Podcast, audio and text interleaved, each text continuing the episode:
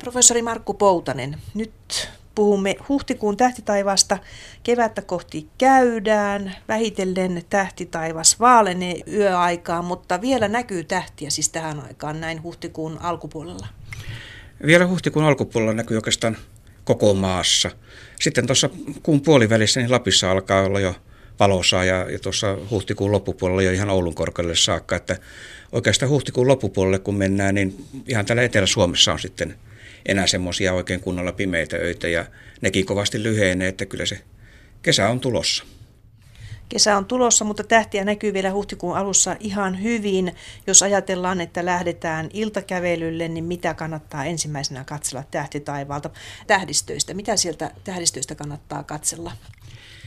Siellä on nyt oikeastaan tämmöinen, voisi sanoa niin tyypillinen kevät-talven tai alkukevään tähdistö kavalkaadi kuin mitä olla voi. Eli vähän riippuu siitä, että jos menee silloin ulos, tietysti nyt alkaa, kun kesäaika on, niin alkaa olla aika myöhä ennen kuin se tähtitaivas pimenee kunnolla, mutta jos silloin menee, niin siellä on vielä tämmöinen viimeiset rippeet niistä talven tähdistöistä näkyvissä. Siellä on vielä tässä kuun alkupuolella näkee, kun, kun tuota Orion laskee tonne eh, lounaiseen taivaanrantaan etelässä. Vielä näkyy sitten näitä talven tähdistöjä, mutta sitten kun alkaa kunnolla olla pimeää, niin siellä on etelässä leijona. Leijona on tämmöinen tyypillinen kevät-talven tähdistö. Sitten jos ollaan myöhemmin yöllä liikkeellä, niin siellä puolen yön tietämissä, niin sieltä alkaa nousta sitten tämmöisiä vähän oudompia tähtikuvioita hyvin matalalle etelään. Ne oikeastaan ei näy mihinkään muuhun vuoden aikaa kuin tässä kevät-talven aamuyöinä. Kesällä, kun ne näkyisi kunnolla ilta, yön iltataivaalla, niin silloin on niin valossa, että täällä ei näe niitä tähtiä. Ja sitten taas kun mennään syksyyn, niin ne on ehtinyt laskea, joku pimeä tulee. Että jos haluaa tämmöisiä vähän suomalaisittain eksoottisempia tähdistöjä nähdä, niin kannattaa tulla kevään aamuyöillä sitten käydä katsomassa. Mitä on etelätaivalla nähtävissä nyt siis? Siellä näkyy tosiaan tuommoisia harvinaisempia kuvioita. No, no oikeastaan kaikki vähän tämmöisiä ei niin silmiin pistäviä, että jos tuota leijonasta lähdetään eteenpäin, että leijonahan nyt näkyy tietysti ihan kivasti siellä ja mennään tuonne itäänpäin, niin siellä on neitsyt. Ja neitsyt on tällä hetkellä vähän semmoinen hankalasti hahmotettava kuvio, kun siellä on kirkas Jupiter-planeetta sotkemassa sitä, mutta oikeastaan eihän siinä neitsyydessäkään näy kuin yksi kirkas tähtilis pika. Jupiter on siinä vähän sen yläpuolella, että se on semmoinen kirkas kiintopiste siellä, joka, joka ihan varmasti näkee tuonne, katsoo tuonne kaakkoisen taivaanrannan suuntaan. Ja sitten sitä neitsyöstä alaspäin, jos on oikein hyvä sää, niin nimenomaan Etelä-Suomessa sieltä näkyy tämmöisiä harvinaisia tähdistöjä kuin malja ja korppi. Ja niitä oikeastaan ole mihinkään muuhun vuoden aikaan näekään. Niistä täytyy aika hyvä tähtituntemus olla, että ne sieltä huomaa, koska niissä on vaan semmoisia muutamia himmeitä tähtiä, että suunnilleen sen alueen, kun tietää, että tuolla on korppi, niin, niin voi arvella sitä, mutta se todella vaatii sitten hyvän sään. Sitten kun mennään tuonne vähän enemmän vielä aamuyön suuntaan, niin sieltä alkaa sitten kaakosta niin nousta vaaka ja, ja skorpioni. Ja nämä on niitä oikeastaan semmoisia kesän tähdistöjä silloin, kun mennään tuonne jonnekin Etelä-Eurooppaan, missä on pimeät kesäyöt, niin Skorpioni on semmoinen todella komea tähdistö, mutta Suomessahan sitä ei näy kuin ihan ne muutamat pohjoisimmat tähdet ja nekin vaan ihan tästä Etelä-Suomen taivaanrannasta. Kun mennään tuonne Keski-Suomeen, Pohjois-Suomeen, niin eihän sitä Skorpionia sieltä näe ollenkaan. Että tällaisia aikaa voisi sanoa harvinaisia tähdistöjä, käärmeen pää, käärmeen kanta ja käärmeen häntä. Kaikkia näitä sitten sieltä voi yrittää bongata aamuyöllä, mutta ne on kyllä todella, niin siellä ei semmoisia kirkkaita tähtiä ole, että siinä mielessä tämä kevät-talven ja, ja kevään yötaivas, niin se on paljon tämmöinen köyhempi kuin talven tähtitaivasta. Siellä jos menee, menee ajattelee talvella, niin siellähän oli kirkasta Orionia ja Siriusta ja, ja ties mitä kaksosia, pientä koiraa, kaikkia kirkkaita tähtiä. Nyt ollaan niin oikeastaan ihan täsmälleen päinvastaisessa tilanteessa, että siellä on todella vaan semmoisia himmeitä tähtiä ja himmeitä tähtikuvioita. Etelätaivaalle katsottaessa siis näkyy tällaisia harvinaisia kuvioita, kuten korppi ja tuo maallia ja siellä on tuo neitsyen tähdistö ja siinä on tuo spikatähti. Spika on siis se ainoa kirkas tai siis tämmöinen näyttävä tähti tuossa neitsyen tähdistössä. Kyllä se, jos ihan noin paljain silmin katsoo, niin spika on ainoa semmoinen kirkkaampi tähti. Siellä on muutama semmoinen neitsyön suunnalla, jos kaukoputkella katsoo tai valokuvia, niin siellähän on, on galakseja on paljon tuolla suunnalla. Siellä on muutama nätti kaksostähti tuossa neitsyön tähdistössä tämmöisellä pienellä kaukoputkella katsottavissa, mutta ne sitten tietysti vaatii juuri niitä apuvälineitä, että ei oikeastaan niin paljon silminä siinä ei paljon katsomista ole tuolla suunnalla. Tosiaan talvella tuo etelä, eteläinen tähtitaivas on hyvin näyttävän näköinen, kun siellä on niitä kauniita tähdistöjä, Orion muun muassa. Mutta miten tuo pohjoinen tähtitaivas? Siis hyvin harvoin puhumme tuosta pohjoisesta tähtitaivaasta, että jos haluaa katsella sinne pohjoiseen, niin onko siellä mitään erikoista, kiinnostavaa nähtävää? Kyllähän se oikeastaan pohjoisessa nyt näkyy ne tähdet ja tähtikuviot, mitkä sitten kesällä on tuolla korkealla etelän suunnalla tai kesän jälkeen syksyn tullen. Siellä on nyt Joutsen ja Lyyrä, ne on semmoisia, mitkä näkyy ympäri vuoden, ne on siellä pohjoisella taivaalla aika matalalla olleet ja nyt pikkuhiljaa alkavat sitten kiertyä tuonne koillisen suuntaan, idän suuntaan ja yötä kohti, niin nousevat yhä korkeammalle ja sitten siellä Kassiope ja Kefeus, nämä on tällaisia, voisi sanoa, tyypillisiä syksyn tähdistöjä, joita sitten syksyllä katsellaan tässä korkealle melkein suoraan pään päällä. Nyt ne on siellä matalalla pohjoisessa. Ja toki tietysti sitten monet niistä tähdistöistä, mitkä näkyy sitten vähän matalammalla tuolla syksytaivaalla etelän suunnalla, niin nythän ne on tuolla pohjoisen taivaanrannan takana. Että niitä ei nähdä, ne on vaan nuo muutamat eh, tähdistöt, mitkä sitten on syksyllä hyvin korkealla, ne on tuolla matalalla pohjoisessa. Että Lyyrä ja Joutsen ehkä on semmoisia, mitkä aika helposti voi siltä tunnistaa, että ne, ne näkyy, kunhan sitten oikeaan suuntaan katsoo. Kassiope ja yhtä lailla sieltä näkyy sitten tuota, tuolla ihan pohjoisessa iltayöstä. Kassiopeia on se kaksois näköinen tähtikuvi, joka on helppo tunnistaa ja Lyyrakin on aika helppo, se on vähän semmoinen kuin vinoneliö ja siinä on se vegatähti, joka on sillä vinoneliön ulkopuolella ja kyllä Joutsenenkin helposti oppii tuntemaan ja siinä on Denebs, joka on siis tuommoinen kirkas tähti. Kyllä joo, siinä nimenomaan nämä muutamat kirkkaat tähdet siellä on, jotka tavallaan sitten auttaa siinä tunnistamista, kun yhden tai kaksi niistä löytää, niin silloin pystyy hahmottamaan.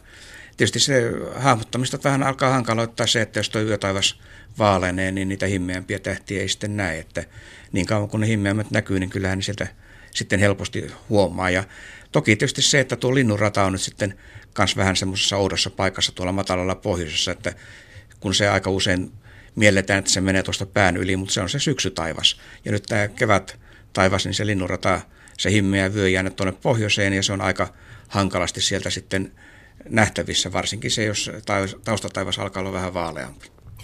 Entäs tuo Andromedan tähtikuvio ja galaksi, näkyvätkö ne nyt? No ne on aika huonosti näkyvissä.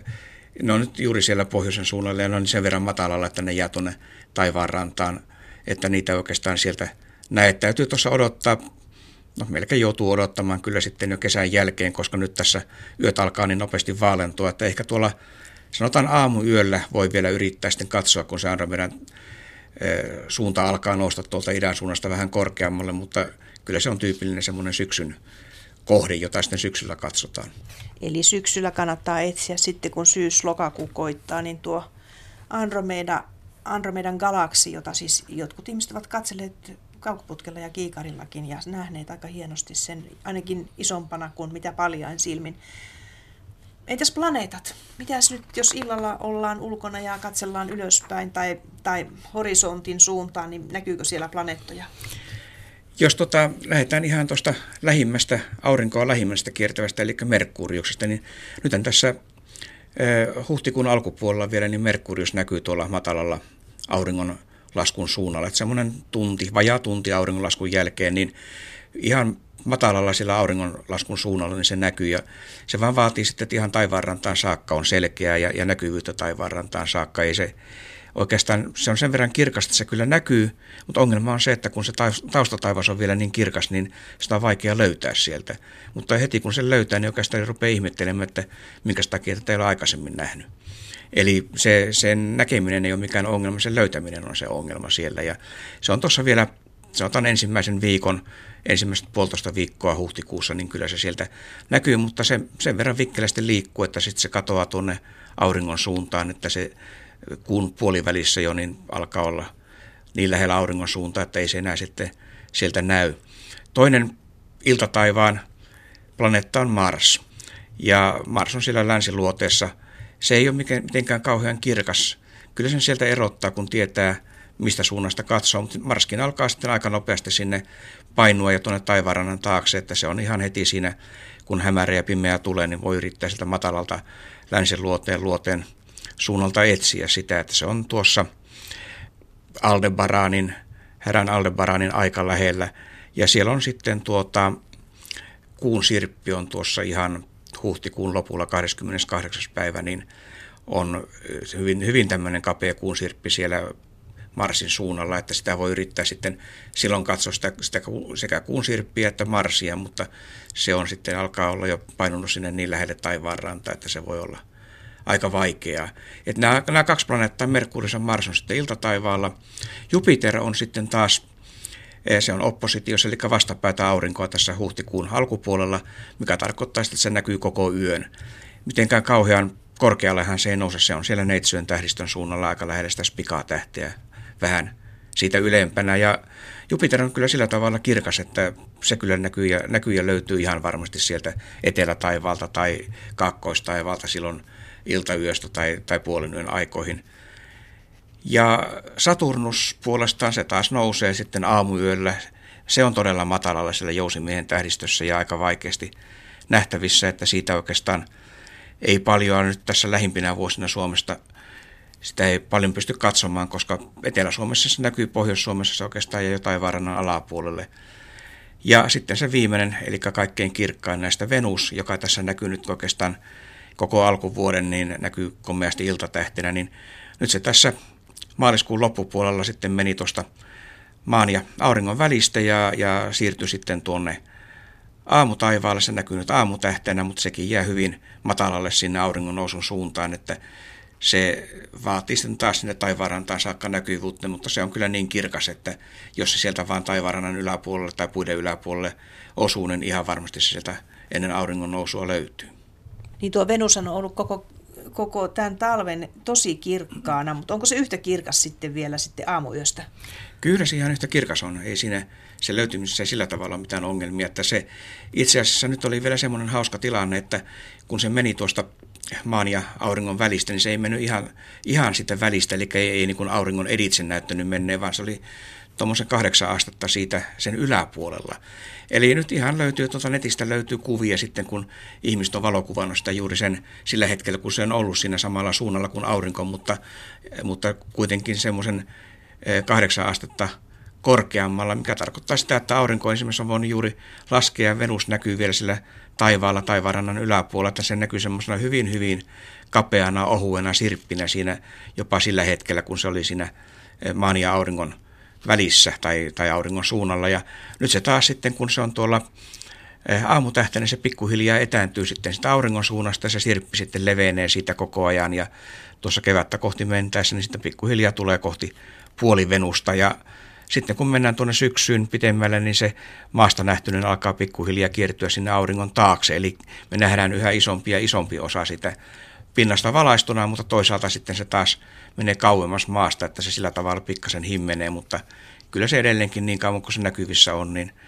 taivaan kirkkain kohde auringon ja kuun jälkeen. Nyt huhtikuussa on myös tähdenlentoparvi jälleen tulossa, eli Lyridien tähdenlentoparvi, ja sen maksimi on 22. päivä huhtikuuta aamuyöllä. Joo, ja tämä Lyridien parvi on sitten oikeastaan voisi sanoa tämän kevään viimeinen semmoinen, joka nyt Suomesta näkyy, koska nyt yöt alkaa olla niin vaaleita, että ei niitä tähdenlentoja enää paljon näe tässä. Ja eihän se mikään kauhean runsas parvi ole, että se on semmoinen parin viikon mittainen aika, jolloin niitä parveen kuuluvia tähdenlentoja näkyy ja se 22. päivä aamu on se laskettu maksimiaika, jolloin niitä on kaikkein eniten näkyvissä. Niitä on ehkä tuommoinen kymmenkunta tähdenlentoa tunnissa, että muutaman minuutin välein tämmöinen näkyy. Ja kun se on siellä Lyyran tähdistön suunnalla, niin siinä ehkä kaikkein paras aika sitä katsoa nimenomaan aamuyöstä, kun se eh, Lyyrän tähdistö alkaa sitten nousta vähän korkeammalle taivaalla, niin tuota, ne näkyy sitten siellä. Toki niitä tähdenlentoja voi näkyä missä suunnalla taivasta tahansa, mutta eh, nämä parveen kuuluvat tähdenlennot tunnistaa siitä, että ne näyttää tulevan sitä, kaikki sitä samasta suunnasta, eli se Lyyrän tähdistön suunnasta. Mitä sinä sitten lentelee, kun niitä lentelee siellä? Ne on semmoisia hiekanjyvän kokoisia tai vähän isompia kivensiruja, mitkä osuu maan ilmakehään. Ja nämä tähdenlentoparvet, nehän syntyy ihan siitä, että siellä on tämmöinen esimerkiksi joku pyrstötähden jättämä soravana, minkä läpi maa sitten kulkee aina joka vuosi samaan aikaan.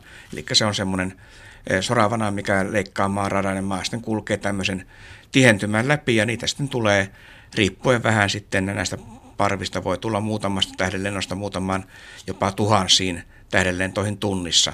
Nämä tietysti nämä tämmöiset eh, voimakkaammat parvet, ne on hyvin harvinaisia tai pikemminkin niitä siellä on tämmöisiä tihentymiä sitten tässä kometan radalle jäänyt ja silloin tällöin maa osuu tämmöiseen, mutta keskimäärin on tämmöisiä muutama tai muutama kymmenen tähdenlentoa tunnissa silloin, kun tämä tähdenlento parvi tulee tai silloin kun tämmöisen soravanan läpi mennään. Ja tämä on tämmöinen tyypillinen tosiaan 10-15 parinkymmenen tähdenlentoon tunnissa.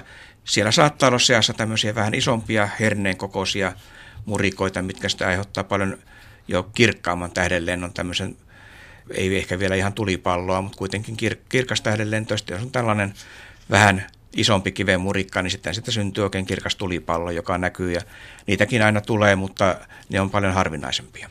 No voisiko tuommoinen tulipallo tulla tällaisesta lyridien parvesta, siis semmoinen, joka olisi niin suuri, että se jopa putoaisi tänne maanpinnalle?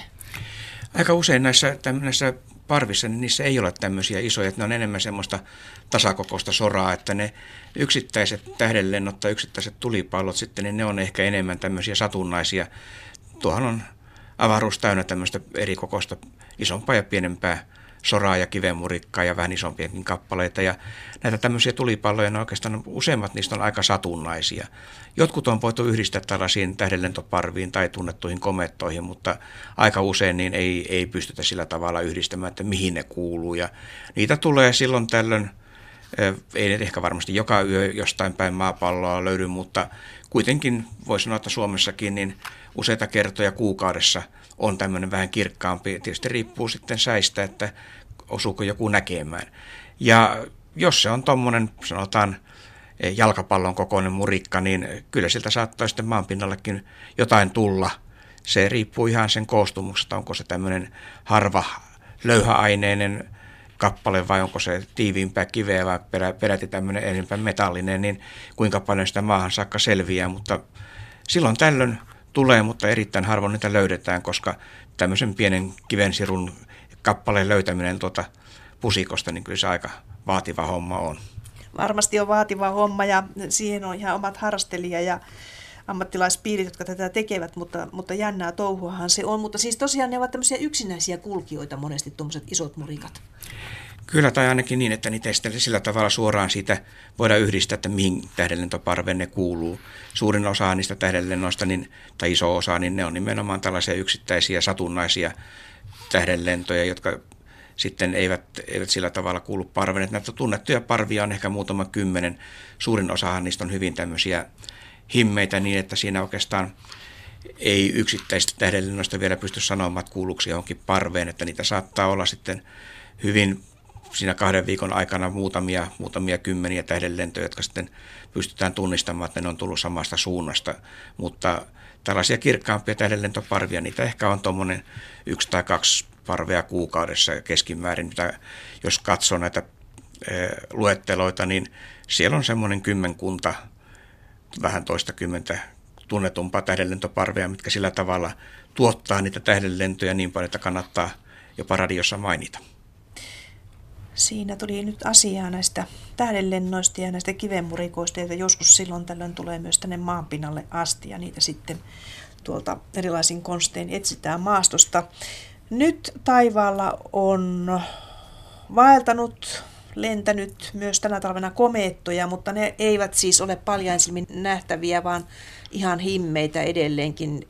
Olet sanonut aiemmin, että ne ovat kamerakohteita. Onko se tilanne edelleenkin sama? Kyllä se suunnilleen on.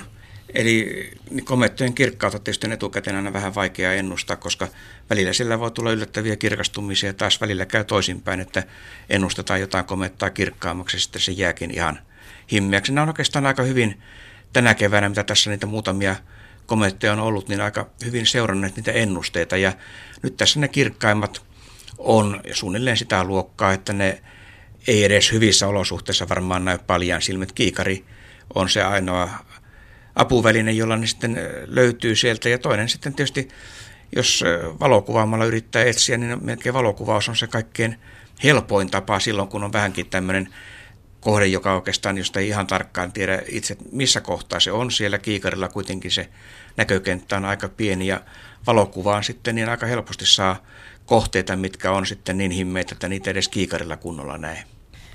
Ja ne ovat ne kolme komettaa siellä. Kuinka pitkään niitä nyt periaatteessa voi yleensä yrittää tavoittaa?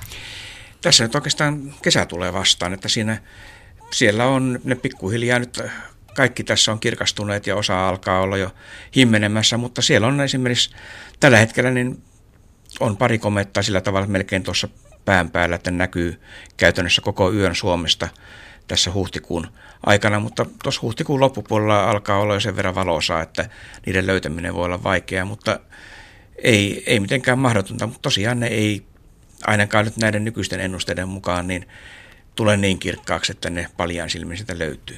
Tuleeko sitten koko ajan uusia sinne sitten, että, josta nyt ei näin paljon puhuta kuin näistä, jotka nyt tässä, tässä ovat vaeltaneet, vaan, vaan ovat vähän niin kuin hämärämpiä sillä kauempana?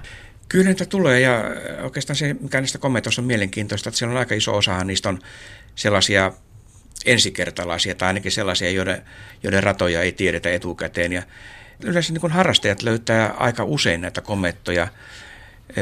Tämä on siinä mielessä mielenkiintoinen alue, että, että harrastajilla on ihan – mahdollisuus löytää niitä verrattuna moneen muuhun tutkimusalueeseen, missä sitten äh, ammat, ammattilaiset tekee havaintoja tai ammattilaiset tekee tutkimusta, mutta komettojen etsiminen ja seuraaminen, niin se on oikeastaan sillä tavalla mielenkiintoista puuhaa, että hyvin monet näistä kometoista, niin nimenomaan harrastajat on niitä löytänyt. Ja kun ne saattaa tulla voi sanoa, että yllättäen melkein mistä suunnasta tahansa.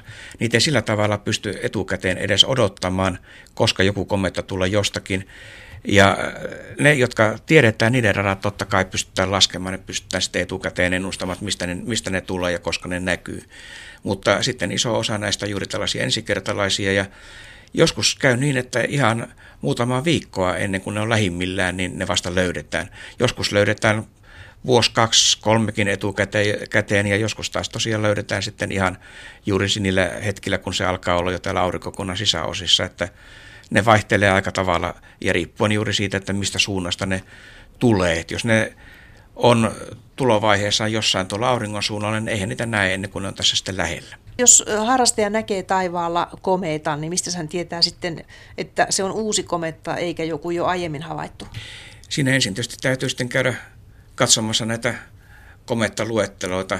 Siellähän löytyy kyllä sitten jo ihan voi sanoa melkein kaikki, mitkä nyt on tässä näköpiirissä ja näkyvissä, niin sieltä löytyy sitten ne ratatiedot.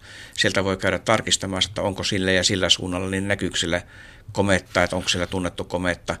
Ja sen jälkeen sitten, jos toteaa, että siellä suunnalla ei ole mitään komettaa, niin sitten täytyy ilmoittaa tuonne kansainvälisen tähtitieteen unionin jaostolle tai sitten ne komettaharrastajien kautta, jotka sitten sen havainnon vie eteenpäin. Ja sen jälkeen sitten tietysti lasketaan sitä kometan havainnosta se rata ja yritetään etsiä, että onko tämä joku semmoinen kometta, joka aikaisemmin on täällä ollut vai onko se joku uusi kometta. Ja jos se on uusi kometta, niin sitten yleensä tällä kometan löytäjällä on oikeus nimetä se kometta. Että siinä mielessä sitten tämä on ihan myös mielenkiintoista hommaa, että jos sä löydät kometan niin, ja se on uusi kometta, niin periaatteessa sitten sulla on mahdollisuus antaa sille kometalle nimi. Tai se kometta annetaan sitten, sen nimi annetaan sitten tämän löytäjän mukaan, että yleensä se menee kyllä niin päin, että, että se löytäjä, löytäjä saa sen oman nimensä sinne.